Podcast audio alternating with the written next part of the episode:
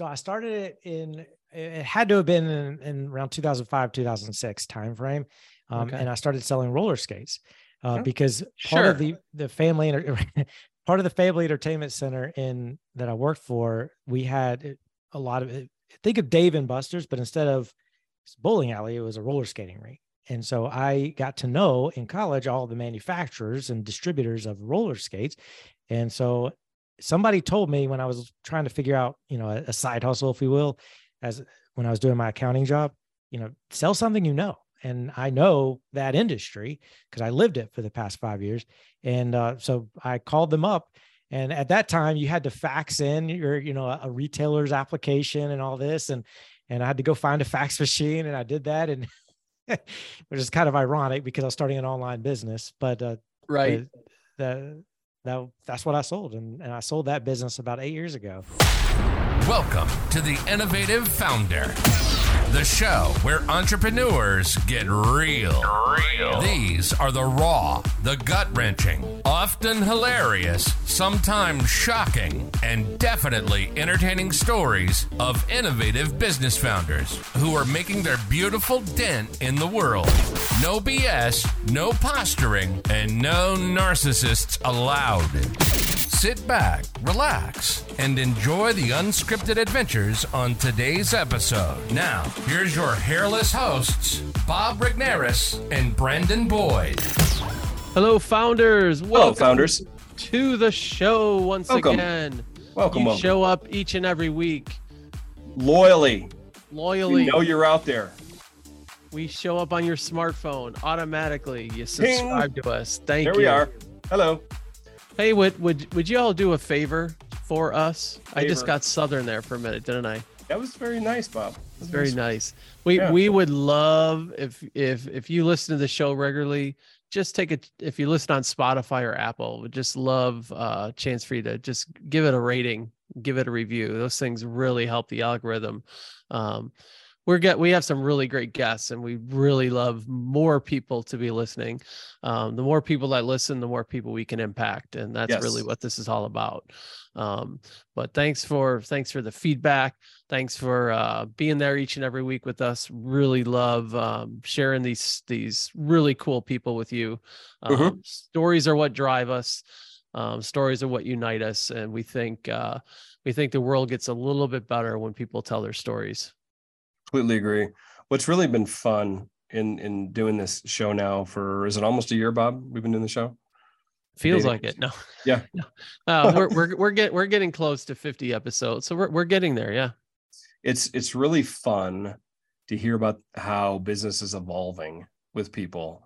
Um, is why you know why we love this the, the idea of innovators because with all the cool stuff that's happening now, AI and and just the fr- the fractional. You know, I've got a couple of friends who are fractional uh, CFOs and COOs, and now today we're going to talk about fractional CFO a bit.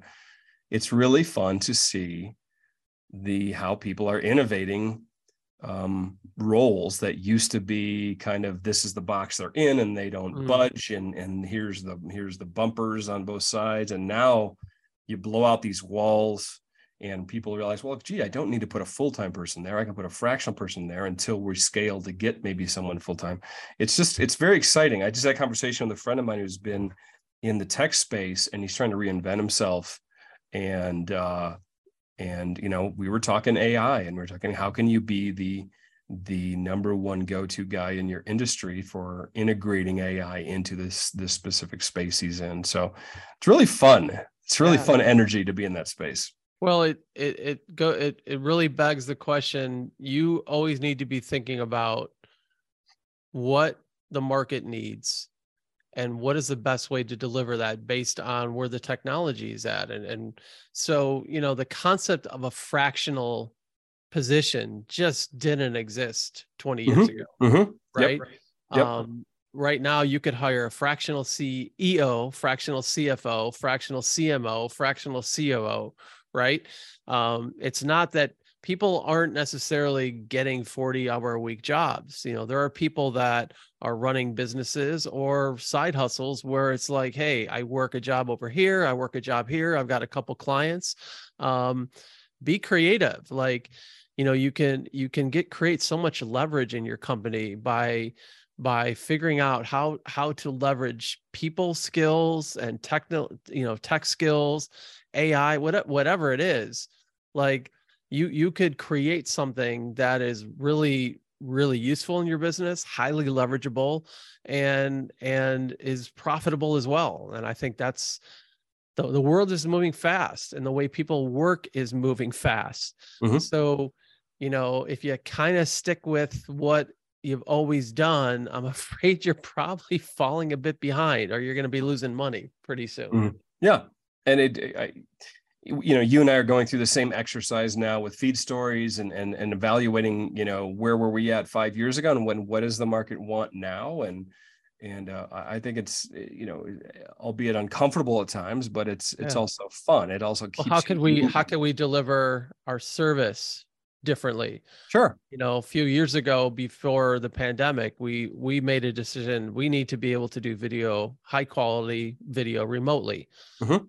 And Mhm. you know literally the technology wasn't there yet Mhm. and and within a year after coming up with the idea the technology had been we just weren't aware of it but the technology caught up to our dreams so you know you got to be thinking about how to how to keep innovating and how to leverage like leverage is the key like it's always about you got to leverage time you got to leverage resources leverage people leverage technology um, it's the way to run a really tight business these days Mhm. um, our guest is a really unique guest. Um, we don't have many people on that are both entrepreneurs and numbers people. Certainly um, people probably remember shannon probably not for her numbers stuff probably for her stories um, from the head office type of stuff. But Adam is a, a really interesting guest, really cool background, um, and really has this unique skill for um, what did you what did you call it, Brandon? Like investigator? What was the word? Interpreter. um interpreter yeah. So here's he's an accountant, which no offense, accountants, but it's like you Yeah. know the the the perception you know is is like short sleeve white manager shirts and a and a tie. And I'm so sorry to say that loud, but there's a perception and a reality is like he's an interpreter. And I think I think a good accountant is a great interpreter. Like, what do these numbers mean? I don't really want to look at spreadsheets, but if you can tell me what they mean and what I can do about it, then I'm in. I'm interested. And he's really good at that, taking a pulse on a business by looking at the numbers and interpreting the numbers. Yeah, I think I think one thing you want to listen to on this uh, podcast is just the difference between what an accountant is and what a CFO is, and and the type of skills of each. Like, you know, a good accountant or bookkeeper will record history for you accurately, which is important. But do you have somebody in your business that can look into the numbers, interpret them, and diagnose what's going wrong, what's going right, and what you need to work on? And that's what Adam uh, is especially good at. And you know, there'll be resources made available that I that I really would love to encourage you all to check into. Um, so that's enough from us. We want to get to Adam. Thanks for listening to us. Always, again, leave a review. But for now, we want to introduce uh, Adam Lean. Welcome, Adam Lean from Jacksonville, Florida, the booming metro- metropolis of Jacksonville. Welcome, Adam. Thank you so much. I'm excited to be here. Good, good. Good to have you on the show. Would love to hear, Adam, kind of what's going on with you. What what's what's exciting in your personal life, business life? Tell us. Oh man, um, there's a there's a few things that's going on. Uh, the first of which, the main thing, is that we've launched another business that's geared towards helping business owners, and uh, it's something that we feel is innovative and that we think business owners will like. But that's the I'm sure we'll get into that a little bit later. But that's the that's the Good really tease. exciting. That's a good tease. yes. um, What Yeah, about on the personal side? Anything cool on the personal side of things? Um, I'm not sure there's anything cool other than the fact that I'm a recent transplant to Jacksonville, Florida. I grew up in Georgia, went to college in Alabama, and then moved to Atlanta after college. And then uh, we decided, my wife and I decided to move to Jacksonville to be closer to the beach, to be warmer. Um, and uh, so yeah, that's really exciting to be able to go to the beach every weekend. nice. So you you just really don't know what cold is because you haven't gone north of the Mason. I, everybody line. tells me that. I, yeah, and, everybody and tells me planted that. and planted roots for a while. Yeah. My like business you don't partner- have that that midwestern like just like we're gonna gut through the winter type Right. of thing. Look how tough we are. It's my business bitter partner cold lives here. in uh, I don't see my neighbors for six months, yeah. but but I'm gonna stick it out because I'm from the Midwest. I can't handle that. Brandon, my business partner, lives near you in uh, in Colorado, near a little town, Centennial, Colorado. Yes. And I, I refuse. We we have quarterly meetings where we visit each other. I refuse to visit him anytime when there's. You're in denial. Why are you ground. refusing? Why? Why? What's wrong? Yeah. Because you're I don't afraid, you're afraid you're going to fall in love with it. That's what's that's what's wrong. Probably. Yeah. I think I'm a true. Floridian. I, I have a heated blanket on my bed bed year round. I Oh like my I'm God. 75 Goodness, years there old. you go. Oh my gosh, Adam! Really? Heated blanket in Florida? Yes. Come on.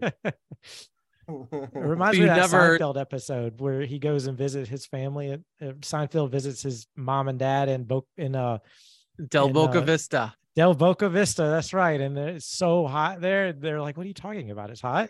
I feel that way. we have a Can you developer. turn the air conditioner on? Yeah. Yeah. I have a developer down in the middle of Florida. She's like, "Oh my god, it says I'm shivering. I'm under blankets. Like, what is wrong? you have no idea." yeah. So, Well, good. So look, stuff. everyone everyone's got to live where they're most comfortable. true. Yeah. And Yes. for Adam, that's in a place that never gets frozen. So that's fine. That's okay. cool. We're not saying we're tougher than you, Adam. We're just Not at kind all, of Adam. implying it. Not I- at I- all. I fully admit that you probably are. yeah. But we're very similar to the fact that you're a serial entrepreneur, and we'd love to dig into some of those things Yeah, uh, for absolutely. sure. Um, would love to kind of hear about you, kind of your journey to entrepreneurship. Um, were you one of those that started when you were like young in high school, or did you take a little bit more traditional approach? Honestly, I took a traditional approach, but I was fighting it. I was fighting entrepreneurship every step of the way. Looking Hmm. back, I was born to be an entrepreneur. Like it called me, but every step of the way, I wanted to be traditional. I wanted to get the corporate job and to climb the ranks and to have a paycheck deposited in my bank every other Friday. Mhm. Yeah. but, but that's just not it's not me and so a few years ago i just like okay this is who i am and i'm going to embrace entrepreneurship so that's actually how i know that i'm not a, a, a entrepreneur Yeah, you know what i mean like i because i really didn't want this uh, but it, it is who i am and, and it started evidence of that in high school they had us sell this these chocolate bars you know everybody high school you know every Yeah. school has you sell these chocolate bars well, the to put it in perspective, the second place person sold about 25 boxes of 25 cases of uh, chocolate, and I sold over 350 cases of chocolate, and I didn't even know what we were selling them for. It was just fig- figuring out how to sell Yeah. was exciting to me, and, There you and I embraced it, and that was the first time the entrepreneur bug hit me. I think. Interesting. So I just had a conversation with my nephew in Chicago, and he's he's starting out. He's in his twenties, and he's he's he sat me down and it was kind of talking to me about his employer and how his employer promised to give him this bonus after a couple months, and that hasn't Mhm. come through. And his employer's talking about this, and that hasn't come through. And he's and he's like, you know, what do I do? I said, well, you know, the reason you have a job is either decide if you're good at being an employee, which is absolutely important and necessary, or you're unemployable, meaning you should probably start your own thing. Oh, right. And and so my suggestion is start a side hustle to keep you sane while you are working for others, if if that's what you feel like you need. That's what I did. I think that's what Bob did. That's exactly So- what I did as well. What were your warning signs of I, I you know I, I can I can I can resonate with you're saying like I'm really trying to fit this mold. Oh, I want to be a, a company man. Oh, and I've got a story about that. Um, I really really want to get on board with this company and raw and you know and and and then there's something that just keeps pulling you back. Yeah. What were your warning signs? I, I think the warning signs was, it was three. The first was in college. I got a job and I the I got a, a really good job I thought in uh, at this family entertainment center. The the the person I worked for she owned multiple family entertainment centers in Alabama because I went to Auburn and one of them was in Auburn and I got a job and then she quickly promoted me to assistant manager and then but in in uh, I really enjoyed the idea. And by the way, I was an architecture major, but I really, really enjoyed the business side of things. Once once I started getting in management and started seeing how things work, um, I switched to business school from architecture school because I liked the business side of things. But then I took it a step further and actually helped her build multiple, you know, other family entertainment centers and actually grow the business. And that really, really was exciting to me. I had no life in college, but it was exciting being able to do these things. And and I realized that I, unlike a lot of people, have the the the the sort of the willpower, the the um the the gumption to do things that are not really asked of me. And that's like number one rule of entrepreneurship is you you have to be a a salesperson i think and b you have to be a go-getter. You, you nobody's going to tell you what to do. Nobody's going to give you your paycheck every friday. You got to get it yourself. And that, that was the, the first sign. And i think the second sign was after college I was an accounting, I was a business major and I switched to accounting within the business school to this day, I have no idea why. I hated accounting. I still do. Uh, but it's the language of business. And so I thought, oh, well, I'll, you know, when I, when I grow up, I'll, I need a real job. Yeah. and so Yeah. I'll be an accountant. And, uh, so I graduated with an accounting degree and lo and behold, I got an accounting job in Atlanta and I loved where I worked. I worked for an amusement park and in, uh, I loved where I worked. I hated my job though the Hmm. the idea of sitting in a box recording the past was just mind numbing to me especially somebody Mhm. who spent the last 5 years at college running these these large entertainment centers and being you know a big fish in a little pond and having to to to be the low man on the totem pole at this place was just mind numbing. I wanted to get into the business and help it grow. So because I couldn't do that, I started my own business on the sides at nights and on the weekends. I started at, at that time, this was in 2005. I started an e-commerce store and, and uh, I found a manufacturer and I worked out an arrangement. They, they've never really sold to, you know, this new world of online sales. They never really sold to a, to a retailer that sold online. And uh, I was one of their first and it quickly grew within a couple of years. I was able to leave my day job because, uh, because I built this thing and I was so proud Awesome. of building something. So I think that was the second second red flag of being an entrepreneur. Mhm. Awesome. What what did you uh what so e-commerce store, give it give us a date and like what what did you end up selling? Um, so I started it in it had to have been in, in around 2005 2006 timeframe, um, Okay. and I started selling roller skates uh, Oh, because part of the the family enter- part of the family entertainment center in that I worked for, we had a lot of think of Dave and Buster's, but instead of bowling alley, it was a roller skating rink. And so I got to know in college all the manufacturers and distributors of roller skates. And so somebody told me when I was trying to figure out, you know, a, a side hustle, if we will, as when I was doing my accounting job, you know, sell something you know. And I know that industry because I lived it for the past five years. And uh, so I called them up. And at that time, you had to fax in your, you know, a retailer's application and all this. And and I had to go find a fax machine, and I did that. And which is kind of ironic because I was starting an online business, but uh, Right. the, the that that's what I sold, and and I sold that business about eight years ago. When did Oh. uh when did roller rinks turn into family entertainment centers? Because like Brandon and I and Adam, I, I like for us, like the roller rink was like that was the middle school, junior high thing. Like, wow, that was a big deal to go to the roller rink. Oh my goodness, Like, yeah. and then all of a sudden, like it became a family entertainment center, kind of like a bowling alley became Right. a family entertainment center.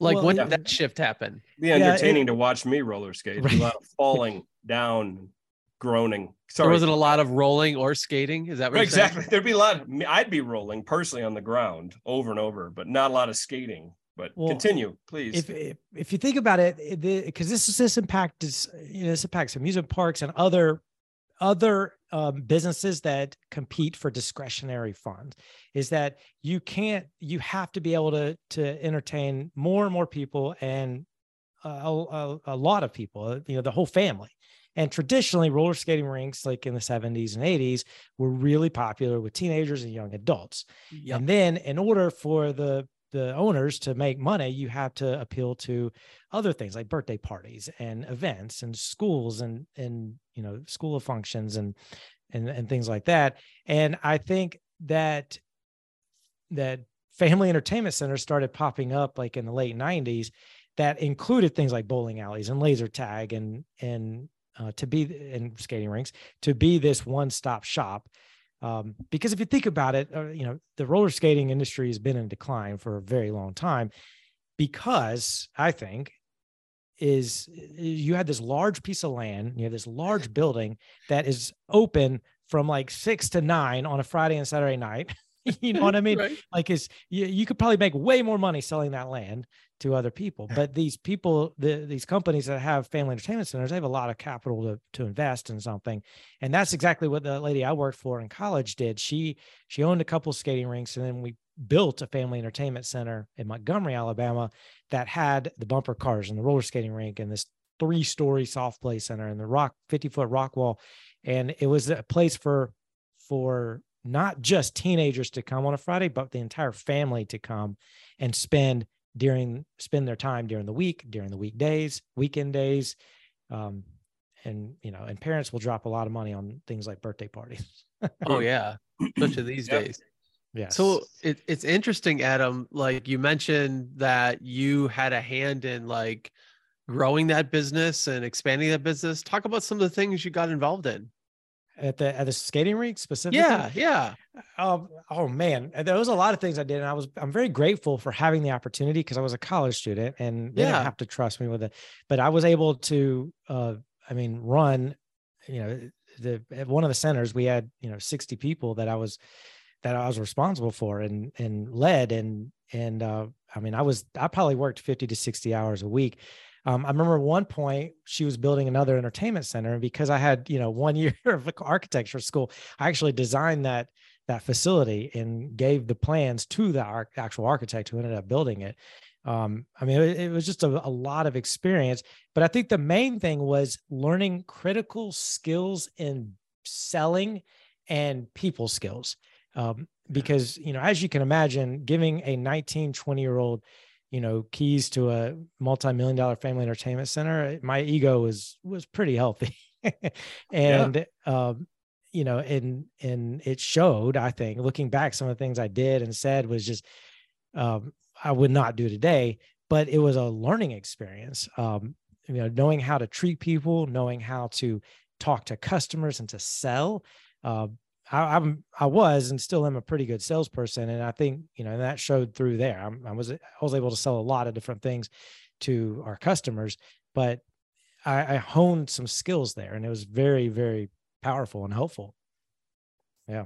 Any good stories? Any good roller rink stories that um that you have brought with you through your serial entrepreneurship? Any any I'm Oh, trying to think of roller rink puns, but they're not coming at the moment. Yes. So the, it's it's funny because there's it's it's almost like a, a, mini ecosystem you there you get a bunch of like at, at least on uh, on like a friday night for example you'd have 300 kids show up usually they're between the ages of 10 and and 14 15 years old Yeah, sounds like hell.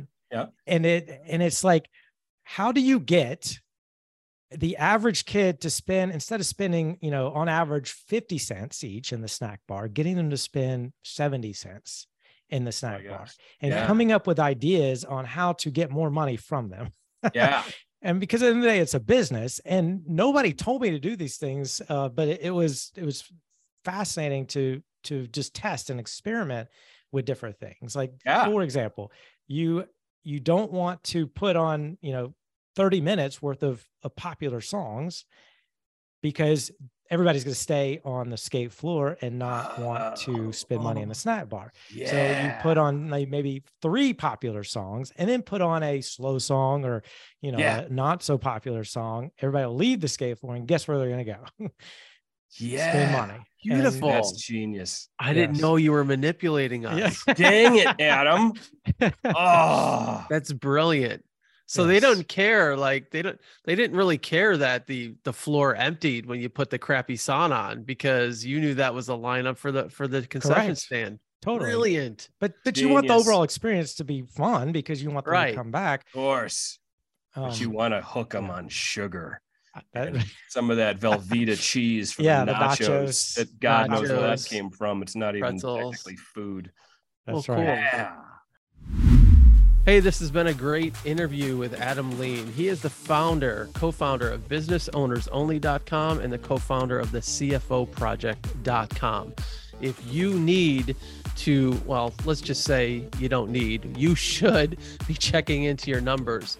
And I think Adam has come up with a really unique way for you to be able to do that at a highly leveraged way, a lower fee way than maybe hiring a CFO, is to be mentored and have a CFO work with you in a coaching relationship and a mentoring relationship um, so that you can get insight into your numbers. So head over to businessownersonly.com, check out the free training. Uh, if it's a good fit for you, you'll be able to book a call with them and talk about um, their mentorship program. Now, back to the show. You're listening to The Innovative Founder. Now, back to your hosts, Bob Rickneris and Brendan Boyd. Well, this is this is such an interesting. So, an architecture student works 50, 60 hours a week. So you probably didn't have a life in college, but you did No. get to hang out at the roller rink. I Uh, did. yeah, right. That's where every college student know. wants to head out.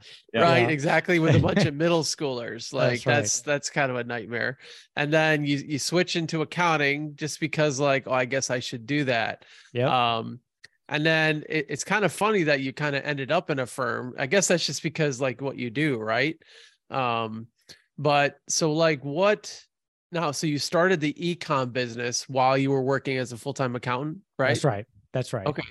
Um, was there anything like in the while you were working on the job that like it was like, oh my goodness, like I, I got to get away from this as soon as possible. Like what Yeah. what made you want to do the side hustle? Was it did it drive you there or was it just something within you?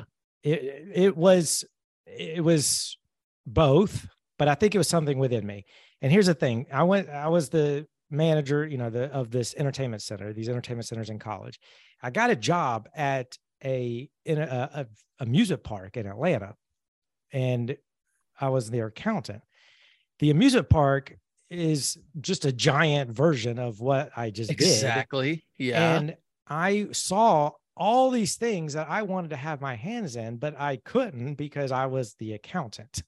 And the it was so so funny because I remember talking to my boss about this um, at- while I was there. I was the first, and probably still am after it's been 18 years, the only accountant to ever get certified to run rides. because on slow days, I could go out there and and just be involved.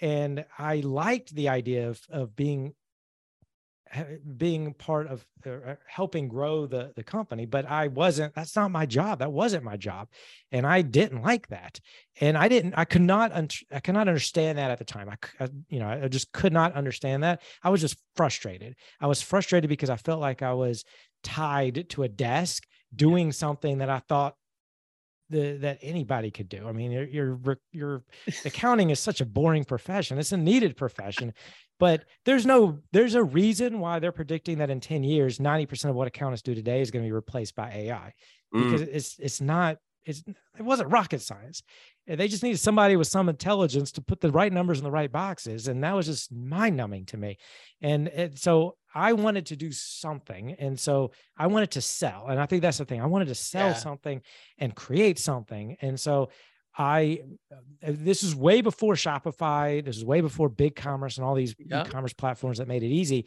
I bought this software and literally they they mailed me a box that had a CD of uh, like two or three CDs and I installed this software that would build a website that had a shopping cart functionality.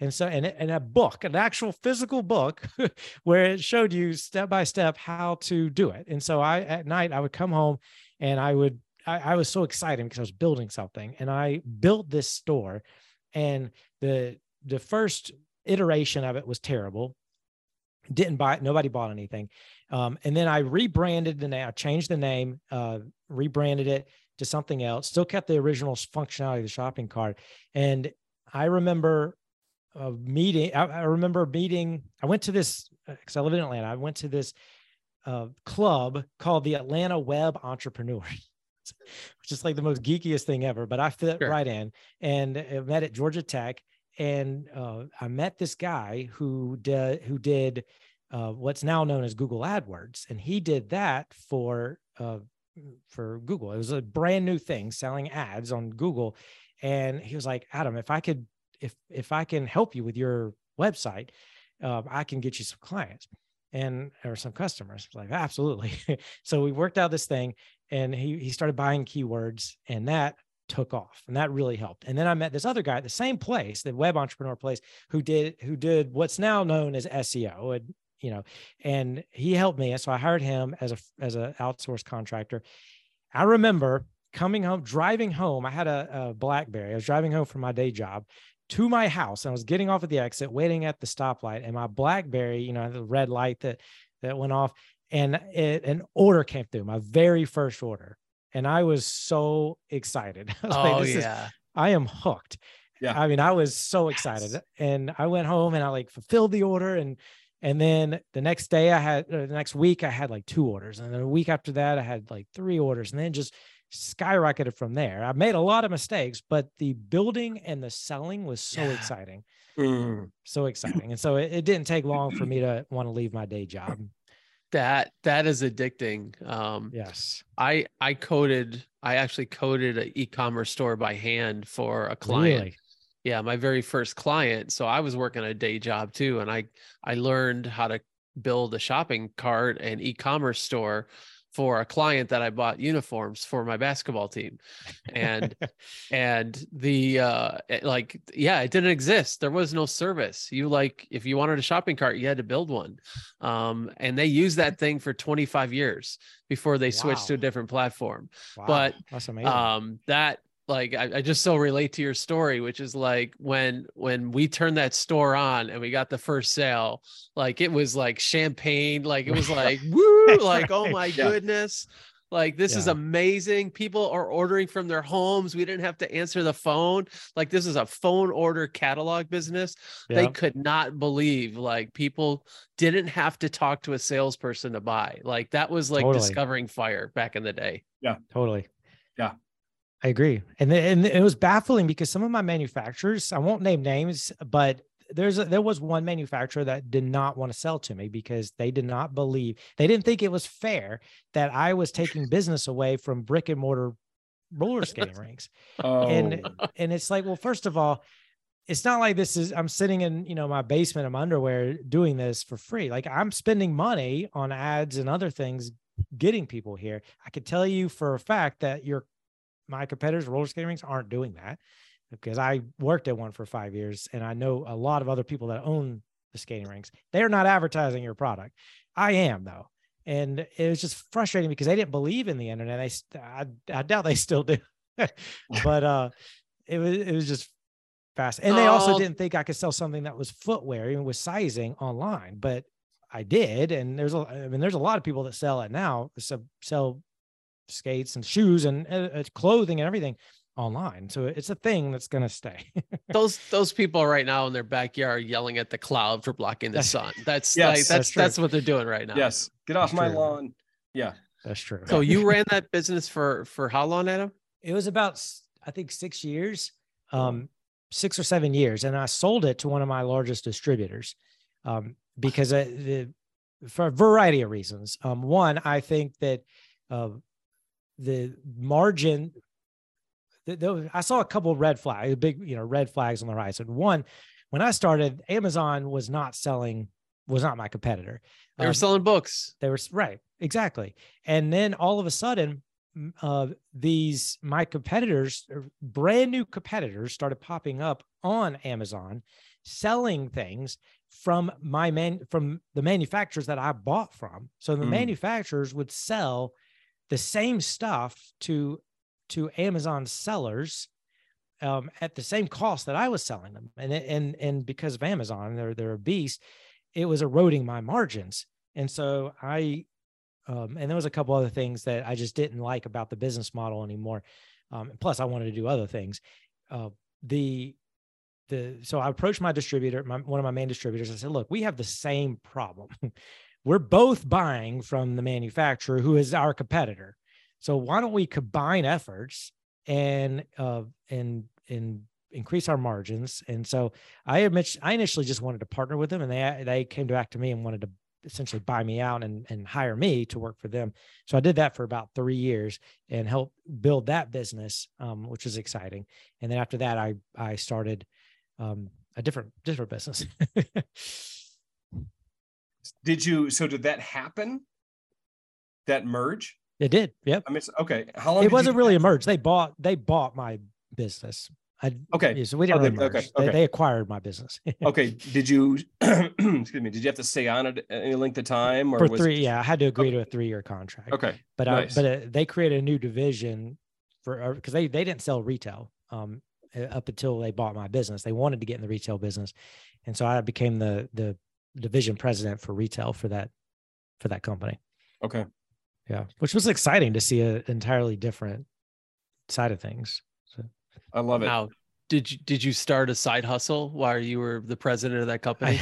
I, kind of. I um I at this uh, before I even sold it, I started consulting with some friends in the e-commerce world because I got really big in the e-commerce world and started helping other people that I knew who own who uh who had e-commerce stores stores and other businesses. And one thing that I took for granted was the fact that I understood numbers.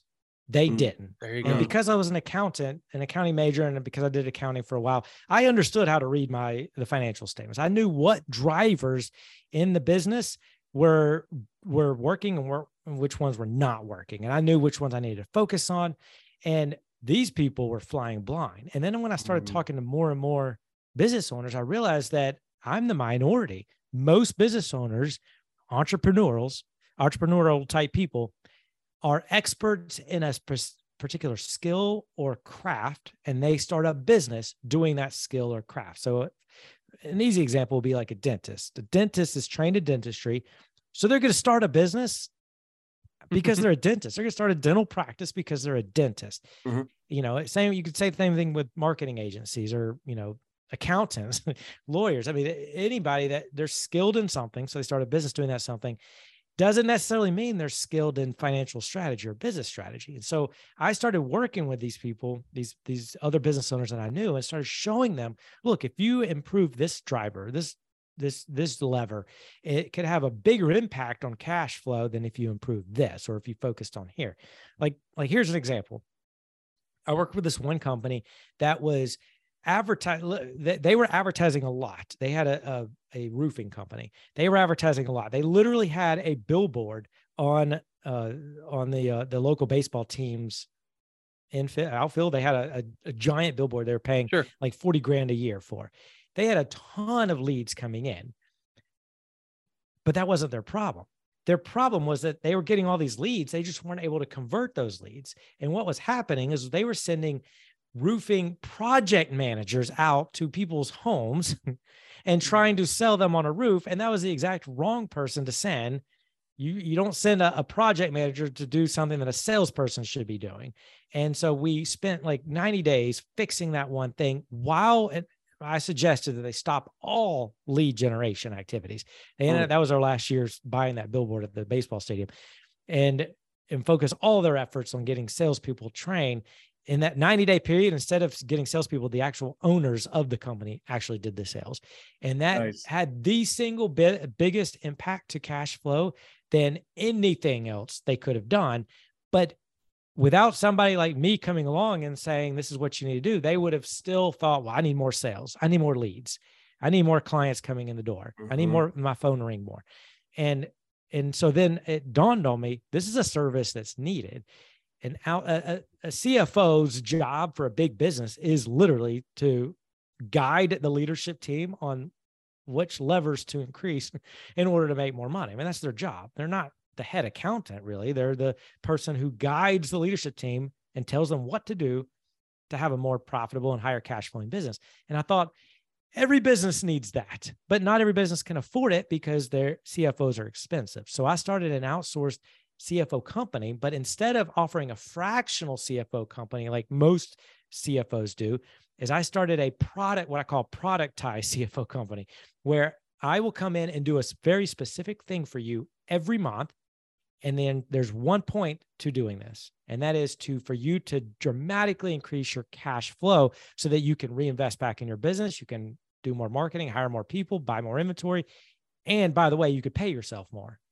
But that's my mission. You hire me, I will I will meet with you 1 hour a month and I will tell you exactly which levers to improve to grow your business. And and when I started advertising that, I, I quickly filled up to capacity.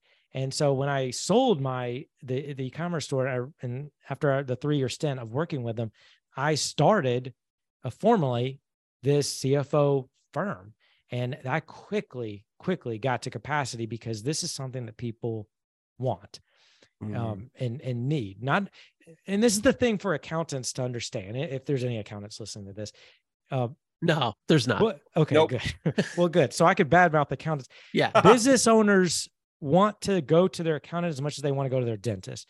But yeah. you know, you need an accountant just like you need a dentist, but nobody looks forward to going to yeah. their accountant. But the accountant, if the accountant could do one thing, instead of focusing on just recording the past and making sure the taxes are done, if you could also help the business owner know what to do to have more cash flow, you will have a much more profitable business. So, anyways, that's what that's what I did was I stripped away the complexity of accounting and just said, look, meet with me. I'm not an accountant. I'm a numbers. I mean, I'm a numbers person that happens to own a business that will help you dramatically increase your cat your your profit and cash flow. And I call myself an outsourced CFO. And that concept took. Hey everyone, hope you're enjoying the show today. Um, really loving this conversation more, honestly, the more than I thought I would, because I'm I'm not uh, someone who particularly likes to dive into numbers and spreadsheets. I can have a little bit of trepidation about that, and Adam has made it very, very uh, easy to uh, to understand and interpret numbers in, in, a way that works for entrepreneurs. Um, one of the things that you're not going to hear in our conversation today is a conversation we had off after the show, and that was about case studies.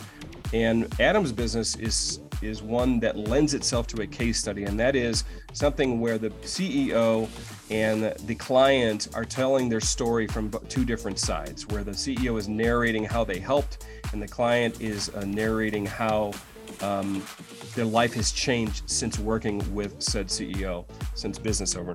And so we had a great conversation about that afterwards. I want to encourage all of you, all business owners, not only to collect testimonials, but also consider doing a case study where uh, someone watching it can project themselves into that person and say, well, if that's the kind of help they're getting, then that's the kind of help I'm going to get.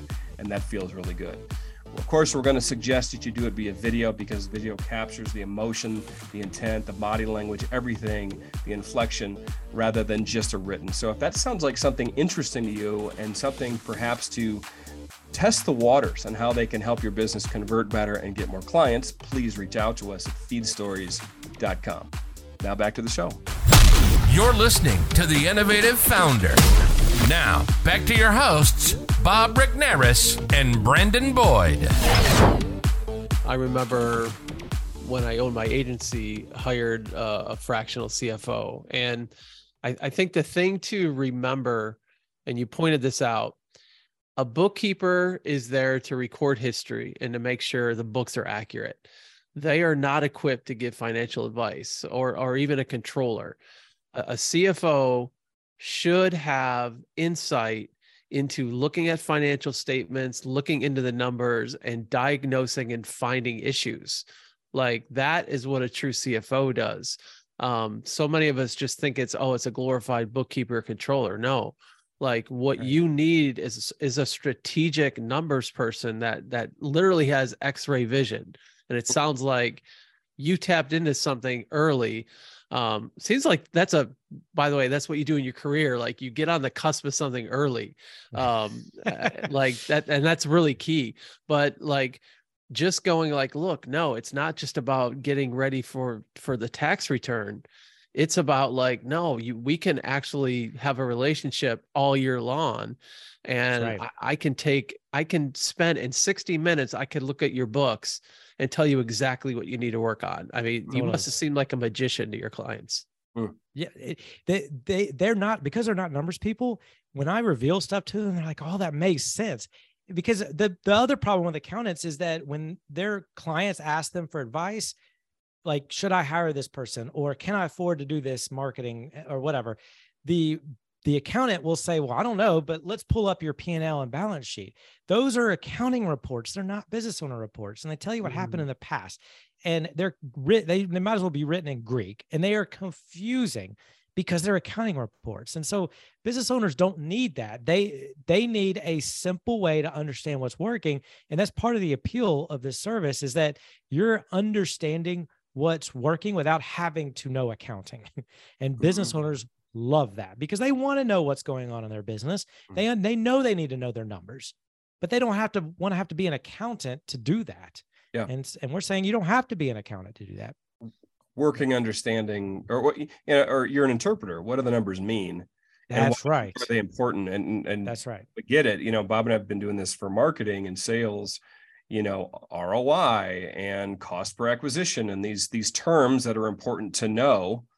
Um and and know how they work together, the relationship. And I would imagine that's very similar to what you do. Is here's why this number is important. It's it's yeah. that- What came up for me was just you know how I have an accountant. I absolutely love her. She's a bulldog and just badass. Oh, and she's been on I- the show. She's on the show. Yeah, she she's a on the show. strategist. She's a strategist. strategist, entrepreneur.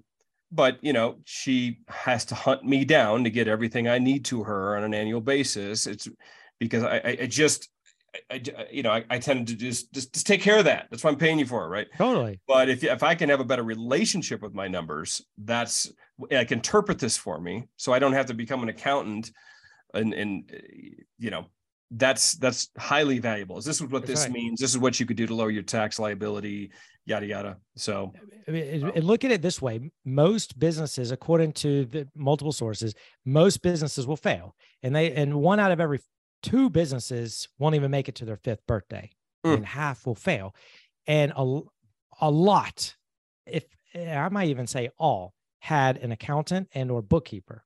Mhm. So having an accountant or bookkeeper is not the answer. The answer is Mm. having somebody that understands how to keep the business in business. mhm. And that's the goal of a CFO is to be a financial strategist and a business strategist to help the business stay in business. And that's that's why I did what I did and why people like it. Do you have an example, just just for the sake of this conversation, of um, since since again uh, you're an interpreter, you're an interpreter of numbers. You're you're looking at spreadsheets and bookkeeping, and you're you're making interpretations for people. What is one of the most overlooked um, numbers that people really?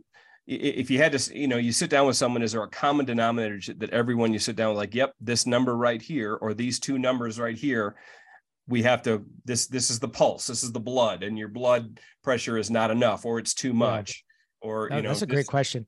There, okay, so th- there's not one particular number that fits all business because every business is different. But Sure. I think that one particular there, there's two things that a lot of people overlook. The first is most people focus on the wrong things. They focus on revenue and they focus on profit.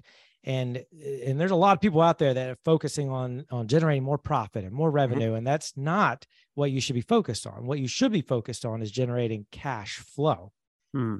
A business can a business can last years without making a profit but they can't last a day without making cash flow. Hmm. case in point uber is a popular company. They have yet to make a profit on an Hmm. annual basis. Yet and they've been in business for almost what a decade? They have yet to make a profit but they're in business because they have cash flow. They have investors pouring cash into their business and that's how they're able to stay afloat. Well most businesses in the in, in most businesses really on earth are small. 99% of businesses have less than i think this this statistic was like 50 employees or something. They're small. And therefore they they don't have investor money pouring. I mean think of the the the person that owns a $4 million construction company. He or she probably built their business based on sweat equity or debt Yeah. and and not investor income because it's not an investable business. It's just Mhm. not. But so therefore the only way they're going to keep food on their family's table is if they generate cash flow because if they if all they do is generate profit with no cash flow, they're going to have to take on more debt, and that's just not sustainable. Or they're or the owner's just not going to make a living livable wage. So what we are focused on, that's rule number one, is is to answer your question, is to focus on cash flow, but specifically focus on the drivers of cash flow. Cash flow, the number itself, all the, and by the way, a lot of people get tripped on cash flow. All cash flow is, is the amount of money that's added or subtracted to the bank account balance last year. So if you had $10,000 on December 31st of last year, and as of today, you have $12,000 in the bank, you have made $2,000 in cash flow. That's all there is. If you had $10,000 on December 31st of last year and you have $8,000 in the bank today, you have negative $2,000 cash flow. So, what we're going for is for you to generate positive cash flow on a regular basis. That's the goal. And there's multiple ways to do that. Obviously, one of the best ways is to make a profit, but uh, but again, that's not the main goal. The main goal is cash flow. Profit is just one of the ways to get there. And so that mm-hmm. leads into rule number two is focus on the the drivers or the leading indicators of cash flow cash flow in itself is a lagging indicator just like profit is and revenue what are the drivers that drive profit and cash flow so for example and, and i like telling stories because i think it makes it it it solidifies the concept a little bit more. One of my clients was a doctor. He owned a large doctor practice that had almost 15 doctors working for it. And he specialized in doing colonoscopies, and which is a, a, very unique skill, apparently. I know nothing about that world. But um, which is a funny story because he actually had me do a colonoscopy when he hired me as a CFO. Wow, great! Another story, which is that's on uh, we all want to hear that. Yeah. but yeah. one, so I was studying his numbers, getting ready for a meeting one day, and I realized that he, the primary way he got clients was through a general practitioner doctor referring their patients to get a colonoscopy. So if a doctor, if your doctor says you need to get a colonoscopy, I'm going to refer you to this guy. You, I mean, I would probably take that. Uh, I would probably go do it because my doctor's yes. telling me I need to do this. But so he would get a referral from a client from one of his general practitioners that referred him business and so he the, the client was booked let's say for monday at 10 a.m well monday at 10 a.m he had to reserve this operating this room for 30 minutes. He had to reserve an anesthesiologist the doctor two nurses and uh and the office staff obviously to, to take care of things. But 60% of the time somebody showed up, which means 40% of the time, the person that was referred and they have a room reserved for 40% of the time, they did not show up because nobody wants to get a colonoscopy. Yet, right. 40% of the time, that high paid anesthesiologist, that high paid doctor, the high paid nurses, and the room was sitting empty because they didn't show up. And I said, Look, I want you to focus for the next few months to get that number from six, the, the show up rate from 60, which by the way, that number doesn't appear on any accounting reports, 60% mm. to 65%. That would add over $400,000 to your bottom line, to cash flow, because you're not having to spend money. In fact, you're saving money because you're not wasting all this payroll. And that, and so that's what they got to work focusing on and they did it. And it, and, and that's just a powerful example of Let's focus on the drivers with the underlying problems of what's going on in your business. Mm-hmm. That that is what business owners need to hear. Um, when when Brandon and I, you know, obviously we're video guys and storytellers, but we we've been in marketing and business for 25 years apiece. We can go in and see quite often without without much investigation like this is your problem. Yeah. um, you know, we had we had a client who had a 20% show up rate on sales calls. 20%. 80% of the leads that they generated ended up not even getting talked to. Like that's where you spend your time. Mm. You know, they got that number from 20 to 60%. Completely changed his life. And that's I mean that's that's just going like, look, I, you don't need more leads. You don't need this. Like you just focus on this one thing. And it sounds like that's the type of advice you give at the CFO project all the time, that's which right. is like, let's, let's get into that. Yep. Totally. That's good. Can you tell us, um, you started a new venture. Is that the business owners only.com? Yeah. Is that the new yep. venture? That is businessownersonly.com. And it's it provides CFO services to business owners, but in a very, very, very unique way. And it's really Mhm. cool. The process that we engineered is instead of doing it for you, we're mentoring you. So you'll be paired with a CFO who will mentor you on doing this yourself. So instead of us telling you how to improve your numbers, we're showing you how to look at your numbers and helping you come up with what you need to do to improve your business. So it's a mentorship program where you get access to your CFO, but uh, on, on you know anytime you need them. But the idea is that every month we're going to prompt you to do certain things, and we're going to help you understand your numbers. We're going to help you forecast where you where your numbers are going to end up. Where mm-hmm. we where help you forecast where we think the numbers are going to end up by the end of the year. We're going to help you figure out what are the drivers of cash flow that you need to be focused on this month, and we're going to do it with you so that you understand your numbers and you don't even have to be an accountant you don't have to be a bookkeeper you don't have to understand you don't even have to open up or understand how to use quickbooks we're going to make it very simple and clear which is what people have liked about us over the past several years anyways is that we're we speak like business owners not accountants we speak the language of business owner and we're going to make it very simple and clear and we're going to mentor you so you can dramatically grow profit and cash flow and we guarantee it if you follow the process we're going to guarantee that you that you increase your profitability and cash flow over last year It's That's cool. Now, fantastic. do you do that? Is so? Is that a one-on-one relationship with the coach? It is yes. Okay. it's a very unique situation it's a it's a very unique it is one to one but because it's a and this is how we're going to keep the how we keep the cost down is that you communicate with your cfo via this unique portal. And so we're going to prompt you on certain times during the month to do certain things and you're going to do it. Submit it to your coach your cfo and then your we call him a cfo trainer. Your cfo trainer is then going to review it and give you feedback and say well these are the instead of working on these three things let's just focus on this one thing for the next 30 days. And then you focus on it and we'll see a measurable because because we're numbers people. We measure everything and it, the dial should improve for cash flow. And that's how you know it's working is if you have more cash on the bank. Awesome. Is that like a is that like a year-long mentorship program? it's a it's a monthly membership program Okay. it's, it's it's a subscription uh, program. So you join and you if if it's not working after 90 days if you don't see more you know measurable cash flow we'll give you all your money back. But the the goal obviously is for you to work with us year after month after month year after year as long as we are helping you generate way more cash flow. By the way we're not even worried about covering our fee because that, that's almost never happened that we haven't been able to cover our fee um, we just want you to dramatically increase your cash flow and that's why our clients stick with us month after month year after year Love it. Really Well, valuable service. Really great.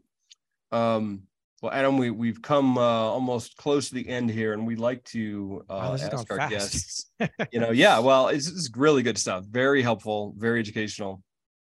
Um, before we have you, um, before we have you, kind of, well, why don't you do this first? Tell us where we can find you. Where can people find you? Tell us any kind of offer you've got going on, and um, what they should know if they want to look you up. Okay, great question. So the easiest way is is our website businessownersonly.com and if you the top top of the website there's a, a button that says free training. So we actually do a free three it's a three-part series of training on how to increase the profitability in your business. So just click on that and we'll show you our process.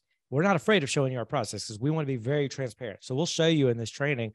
So take that training and then uh and and if this interests you, then there'll be, you'll be prompted to schedule a call with us, and uh, we'll get on the on a 20 minute or so phone call to see if this is a good fit.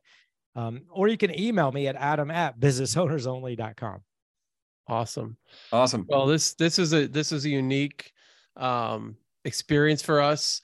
Uh, a numbers guy that was actually personable Thanks. Yeah. with, with business experience. Yes. um just fascinating like um i I just love like i there's so much i relate to and like i worked my way through college i think a lot of us did it's kind of a weird thing now that people don't do that.